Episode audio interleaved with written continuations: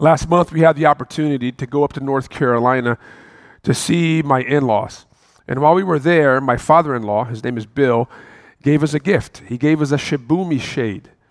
Have you heard of a Shibumi shade? A Shibumi shade is a very lightweight shade. It's about four pounds. Uh, it's a beach shade. Uh, let me say that. And it takes about three minutes to set up. It has very little structure. It looks like a flag that you, with a basic structure, set up, and it provides shade for about six adults. Okay. Uh, in their tag, it, it reads this that's the description. It says that a Shibumi shade is a modern beach shade that works with the wind, not against the wind. You set it up towards the wind, and boom, you have a great shade. I was thinking about our lives in light of the Shibumi shade because many of us, and maybe you're watching this today, and you're feeling tired, you're feeling burned out, completely burned by life. And the reason why sometimes we're tired is because we spend all our time working to build a structure to provide us comfort, like, like a shade, except that we set up these structures against the wind. The Apostle Paul, here in this passage that we are about to read, says that the secret to live a victorious life is to live a life in the wind. Uh, I don't know if you knew this, but the word for wind in Greek is the word pneuma, which is the same word that the Apostle Paul uses to talk about the Spirit of God. Whenever you read in the Bible, the Spirit of God, it's the pneuma of God, it's the wind of God. So today, let's talk about what it means to live life in the wind. I want to invite you to read Romans 8. We're going to read Romans 8, verses 1 through 11. And I'll refer to other parts of Romans 8 as we go through the sermon as well. So keep your Bible open as we uh, go through the, the, the passage together. This is what the Word of God says. Therefore, there is now no condemnation for those who are in Christ Jesus. For the law of the Spirit of life has set you free in Christ Jesus from the law of sin and death. For God has done what the law, weakened by the flesh, could not do by sending his own Son in the likeness of sinful flesh, and for sin he condemned sin in the flesh, in order that the righteous requirement of the law may be fulfilled in us, who walk not according to the flesh, but according to the Spirit. For those who live according to the flesh set their minds on the things of the flesh, but those who live according to the Spirit set their minds on the things of the Spirit. For to set the mind on the flesh is death but to set the mind on the Spirit is life and peace. For the mind that is set on the flesh is hostile to God, for it does not submit to God's law. Indeed, it cannot. Those who are in the flesh cannot please God.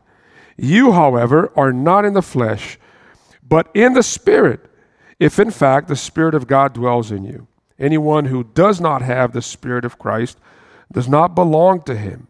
But if Christ is in you, although the body is dead because of sin, the spirit is life because of righteousness. If the spirit of him who raised Christ Jesus from the dead dwells in you, he who raised Christ Jesus from the dead will also give life to your mortal bodies through his spirit who dwells in you. This is the word of the Lord. So, what does it mean to live life in the wind? in the power of the wind. It means three things it means to live free, it means to live focused, and it means to live in power. If you learn to live your life in these three ways free, focused, and in power you'll know what it means to live life in the wind and therefore experience the victorious Christian life. First, live free in verse 1, the Apostle Paul encourages Christians to remind themselves of that which Christ has done for them. Christ has secured for them freedom from condemnation. Look at verse 1 again. There is therefore now no condemnation for those who are in Christ Jesus. If you are a Christian, you know that when you received Christ, your sins were forgiven. When people turn their lives to Jesus and they receive Jesus, for that which he has done on their behalf. Their sins are forgiven. The bill of debt against them has been now erased because Jesus on the cross has paid for their sin, and through faith they have appropriated themselves of this gift, of this truth. Now, one of the things that sometimes we as new believers and even seasoned or experienced Christians, sometimes they forget, is that they think that they have been freed from past condemnation and not from present or future condemnation. What the Apostle Paul wants us to understand very clearly is that if you are now in Christ, if you have placed your life's trust in Christ, if you have believed that Christ is your substitute for the life you should have lived and the death you should have died, then all of your life, all of your life, your past, your present, and your future is free of condemnation. You now live a life free of condemnation. You have been set free by Jesus. Now, the problem is sometimes we have heard this, but we live life sometimes as if, we have forgotten this truth. And there's a problem when we forget this truth. You may have forgotten this truth, and that's the reason for some of the things that you're going through right now. What happens when we forget this basic truth that those who are in Christ are free of all condemnation? First thing that happens is that we begin to experience a life now that is governed by shame, right? Because you have not understood, you have not believed that all your sins have been covered. Now there is this shame that you carry in your life. That maybe Jesus died for those sins, but not for these present sins. Maybe Jesus died for those sins that uh, probably are easier to forgive than the sins that are hard to forgive, for some of the bad, real bad things that I have done. See, when you don't believe that you have been completely forgiven, now you're living in shame. And here's what happens number one, you're living your life to cover up that shame. A lot of people's drivenness in life is because they're trying to cope with that sense of shame that they cannot shake off. It reminds me of uh, Lady Macbeth. I always quote Lady Macbeth. It's a story of uh, this woman that uh, ended up being jealous of this man, and her and her husband end up committing uh, murder and murdering that person. And Ever since she committed that murder, she lived with a sense of guilt and shame that she could not shake off. She always saw this stain in her hand that she would wash over and over and over again.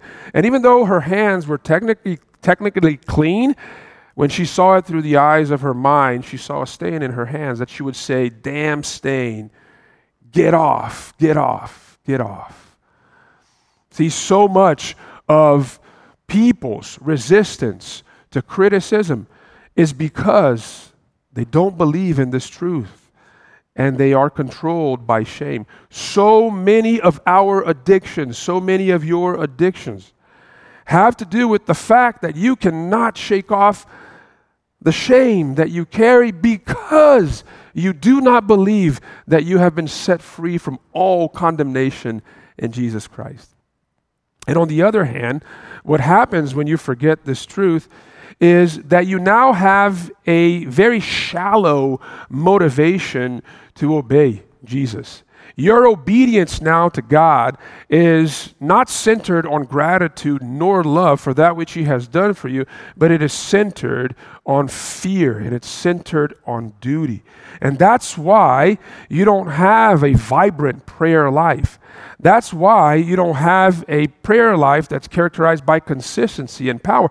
That's why you don't have joy in the worship of God. It's because shame is still driving much of the good things that you are still doing.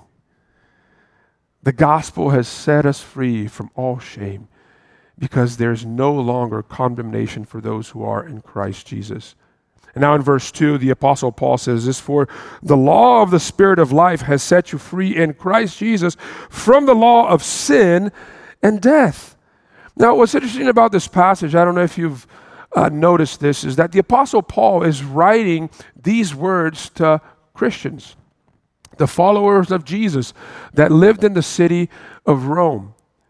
But they had gone away, that strayed away from the core message of the gospel.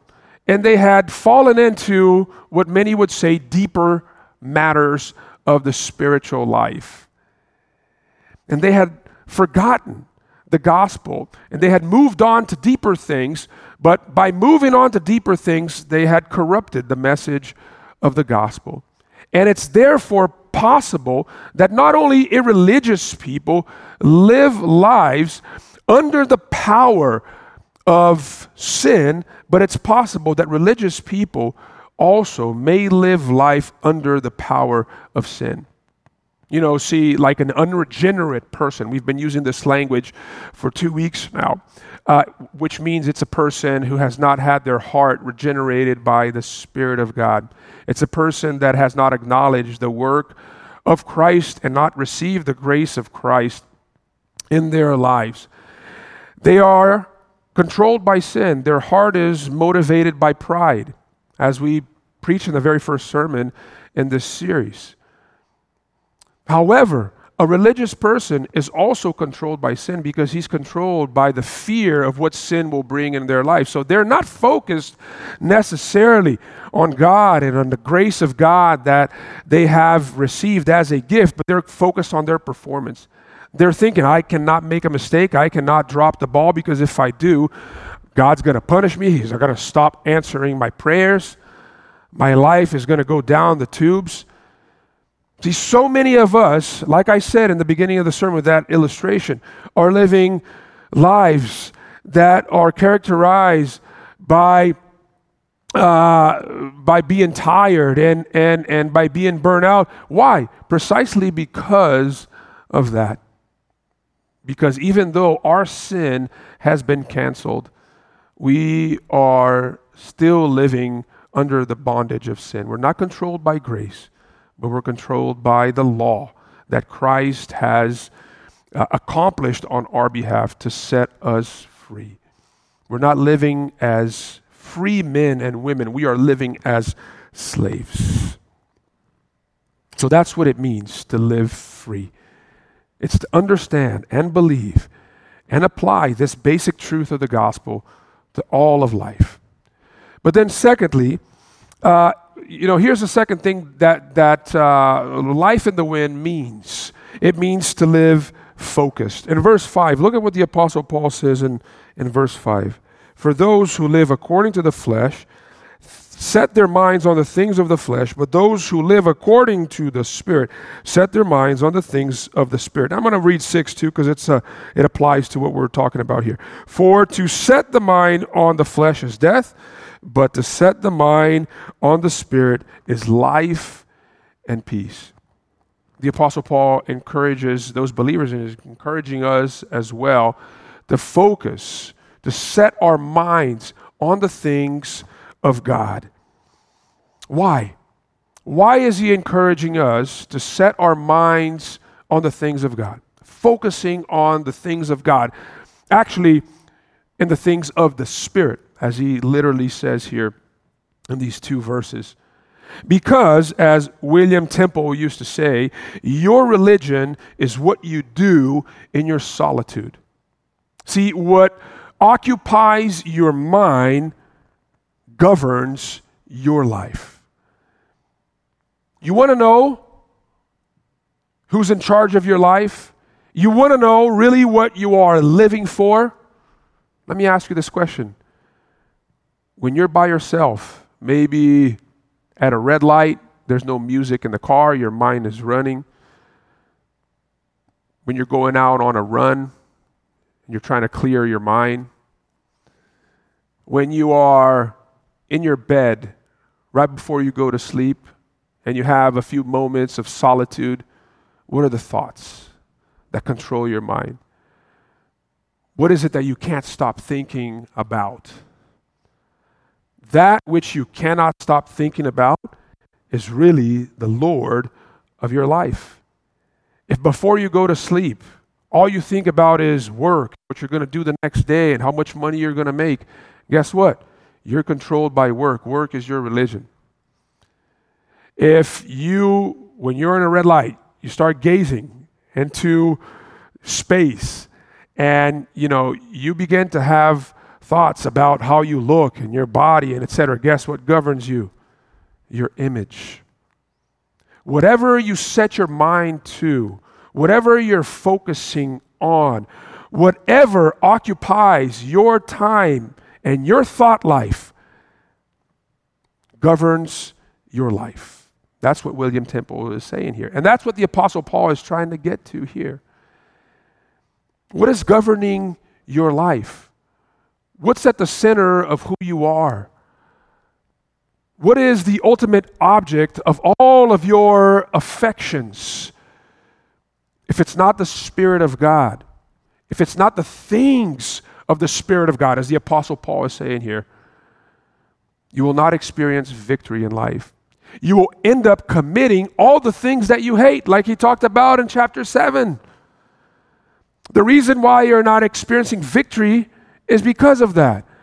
Is because you are not focusing on the things of the Spirit.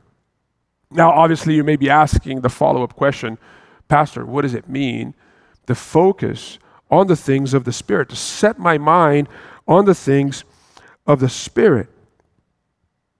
The Apostle Paul describes here what it means to set our minds in the things of the Spirit. Uh, from verses 14 through 26. And I'm going to point a few things. We're not going to read the whole passage, but let me show you a few things that he talks about here.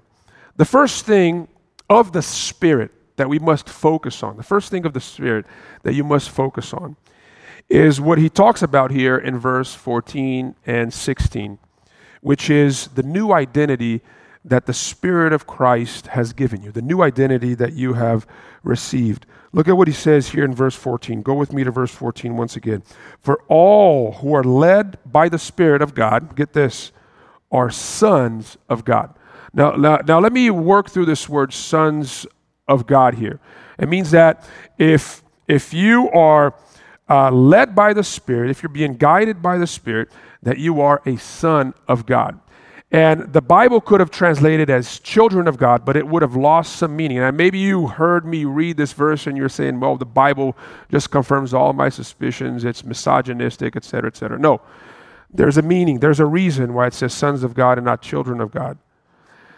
Because in that culture, the firstborn son had the rights of all that belonged to the father once the father died. And what the Apostle Paul is saying here to both men and women who are believers in Jesus Christ is that if you are in Christ, you're like that firstborn son you're like that, that, uh, that son who is entitled to all of that which is the Father's. You are fellow heirs in Christ. He talks about that towards the end of the chapter. That's why this word is significant. And what the Spirit wants you to focus on, which is something that you and I tend to forget, is that you are a son of God. You have the full rights of a son of God. You're a child of God, but you have the full rights of a son of God because of Jesus Christ. And the most amazing thing is that most of us, instead of living like children of God with the full rights of all that is of the Father, we live life as orphans. What's the difference between an orphan and a child?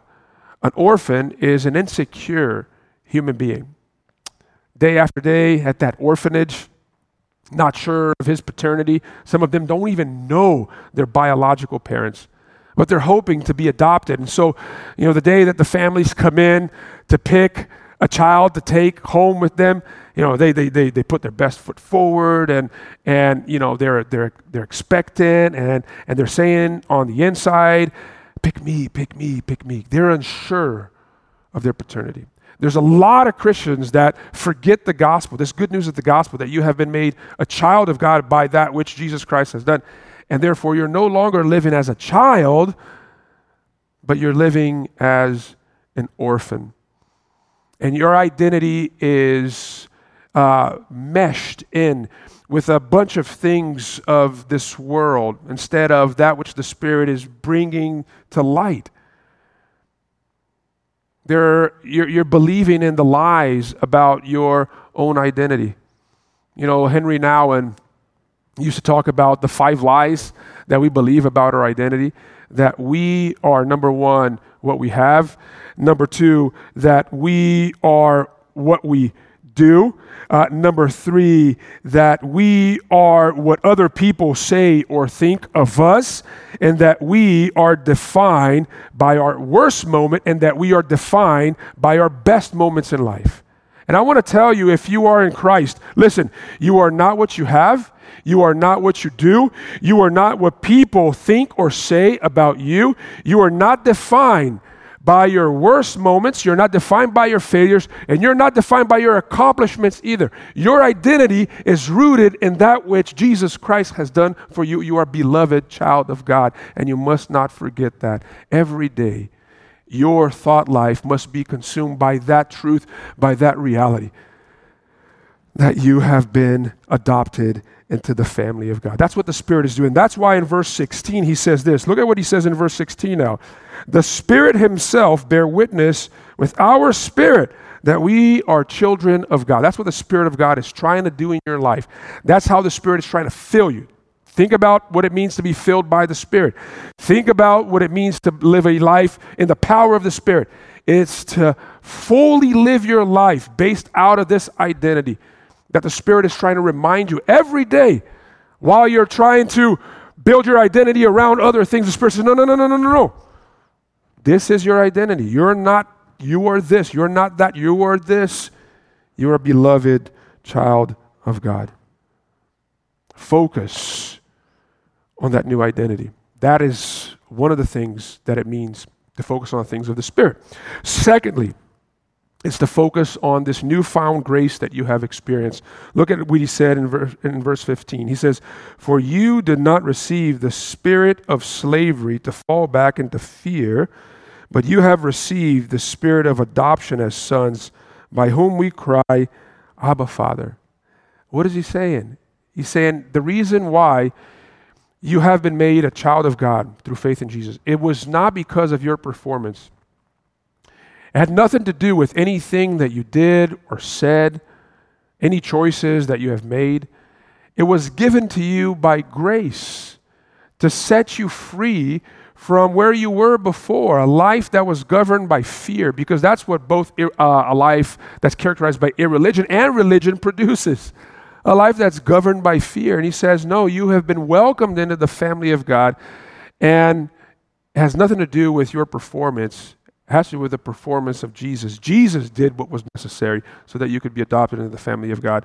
You have received this new grace. Your relationship with this Father now is characterized by mercy, by love, right? God is, is, is no longer to be seen by you as a boss that grades you or raises your salary based on your performance, treats you nicer uh, the better you perform. No, not at all. You know, God is now a father who you have full access to, and that is grace.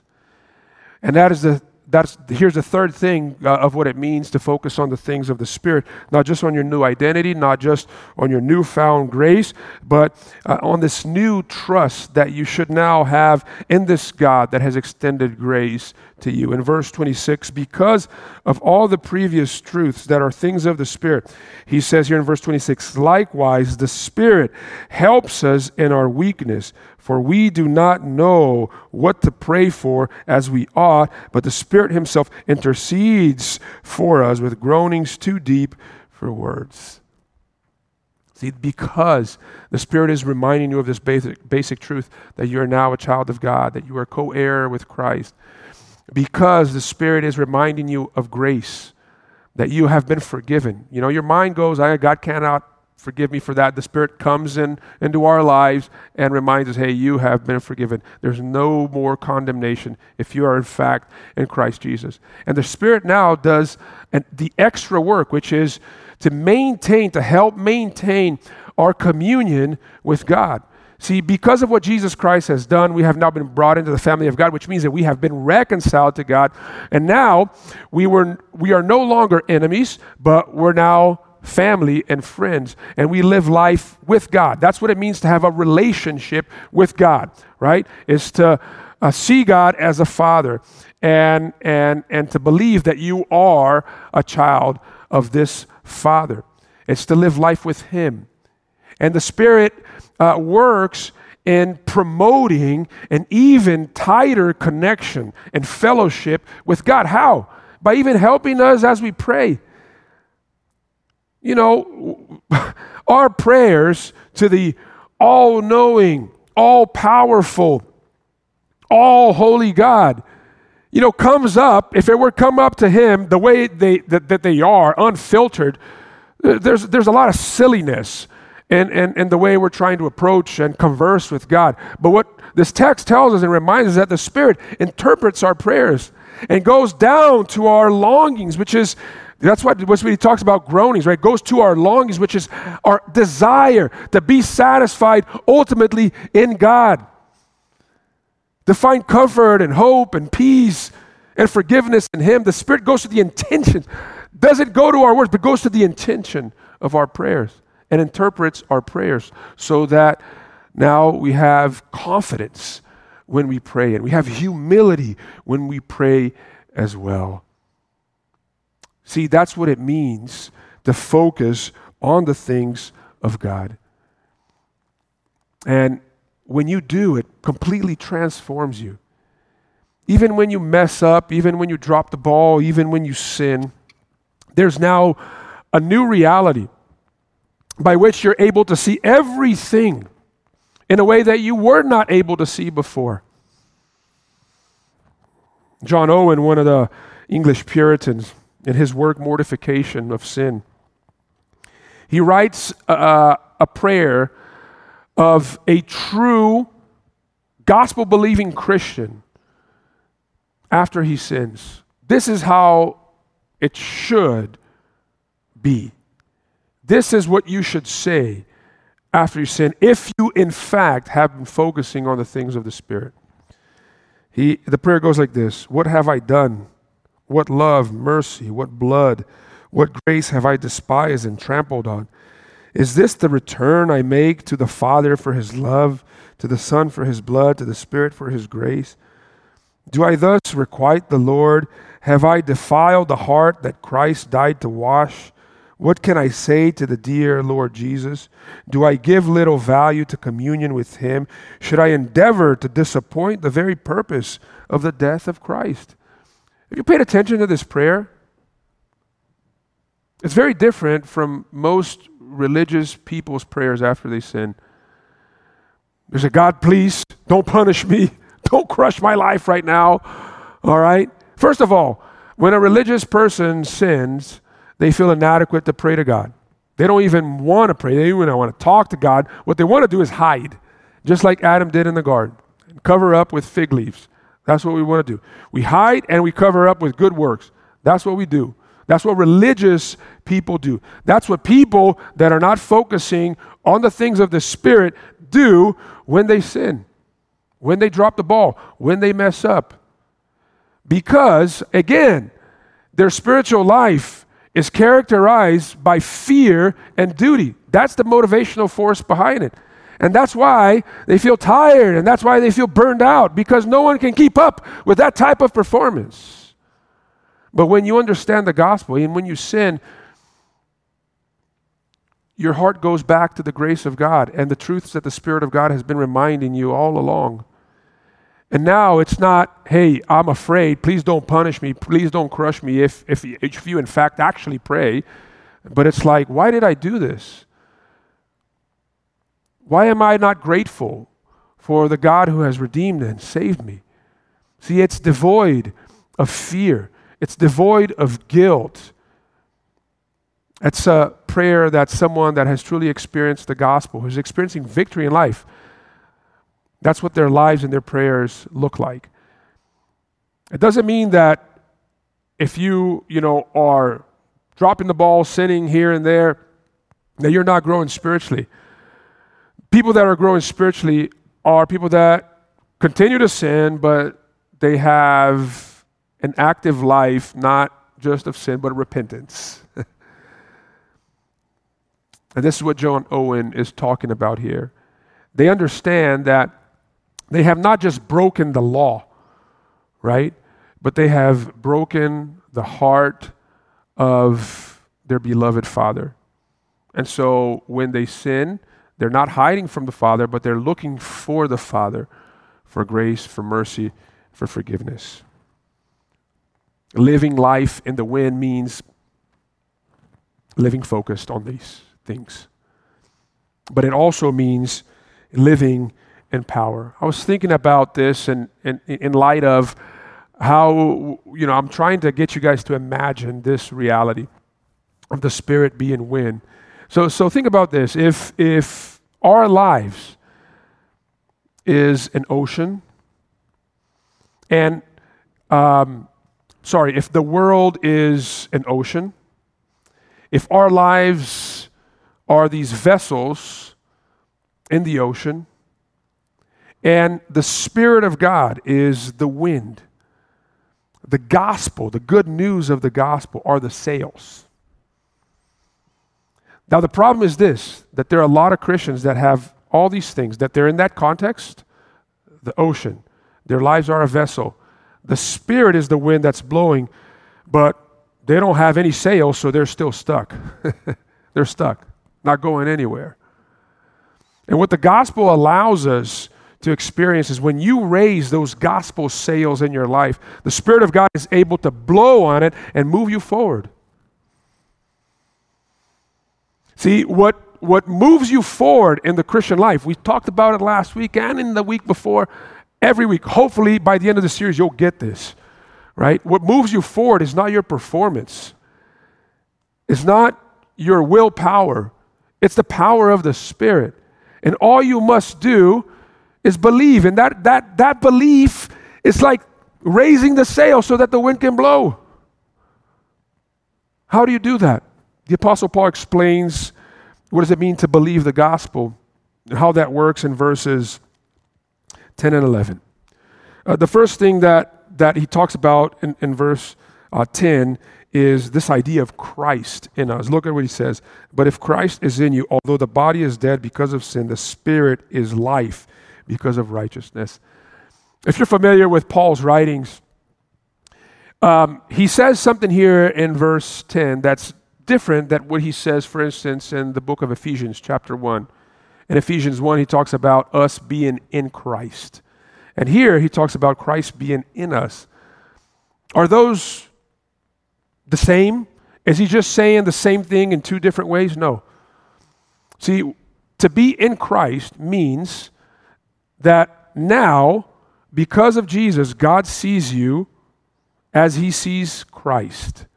Positionally before God, if you have um, accepted Jesus as your substitute, uh, God sees you with the perfection of Jesus. He looks at you through the lens of Jesus. The same love and approval that the God of the universe has for his Son, now he has for you because you are in Christ. That will never change. Nothing you do will change that because now you have been in Christ. Now, the problem is this that even though that is our positional reality before God, many of us don't live life understanding this reality. We have failed, many of us have failed to step into this new identity. They don't live as if God saw them as a beloved child. They're living as orphans, remember? And what Paul is saying is here's the power it's Christ in you it means you stepping in this identity and owning who you have been made with in Christ. The minute that happens in your life, you're beginning to raise that sail so that the Spirit of God begins to blow. But here's the second reality that he talks about in verse 11. He says, If the Spirit of Him who raised Jesus from the dead dwells in you, he who raised Christ Jesus from the dead will also give life to your mortal bodies through His Spirit who dwells in you. To me, This is one of the most extraordinary verses in the Bible because this verse says that the same spirit that visited Jesus in that grave, Jesus died on a Friday. His body was placed on a grave that was owned by Joseph. Uh, that Friday night, it stayed all day Saturday in that grave. But very early that Sunday morning, what, what we call Easter Sunday, okay, the Spirit of God went into that grave and revived and resurrected the body of Jesus. His body was now alive, but it was now a incorruptible body, no longer subject to decay. And the apostle Paul is saying, look, think about this. The same spirit that entered that grave in its power to resurrect Jesus, that spirit lives inside of you. And in the same way that Jesus was resurrected by that spirit, you will be resurrected as well. In fact, if you are in Jesus, you have already been spiritually resurrected. And one day, even your physical bodies will also be resurrected. In between the now and the not yet, you are called to live a life of power in the wind, powered by the Spirit. And the saddest thing in many of our lives is that we have forfeited this power and we have exchanged this power not only for our own power, but the power of things of this world. And my call to you today is, is that you would raise these sails by knowing that Christ is in you and that the Spirit of Christ is at work in you. Will you do that today? And would, would you allow the Spirit to blow on your sails and move you forward into the future, which is a beautiful future that God has in store for you. Let's raise the sails today and live life in the wind. Let's pray. Uh, Father, we are grateful for that which Jesus Christ has done. And Father, today we want to raise our banner. We want to raise our sails. And by that we mean we want to believe truly in the fact that Christ is in us and that the Spirit is in us as well. And Father, this is the ultimate understanding of what it means to be touched by you. Your wind in our sails, Spirit in us, blowing in us, moving us forward. Father, allow us to experience this life of power in Jesus a life of freedom, a life of focus, and a life of power. In Jesus' name, amen. God bless you this Sunday.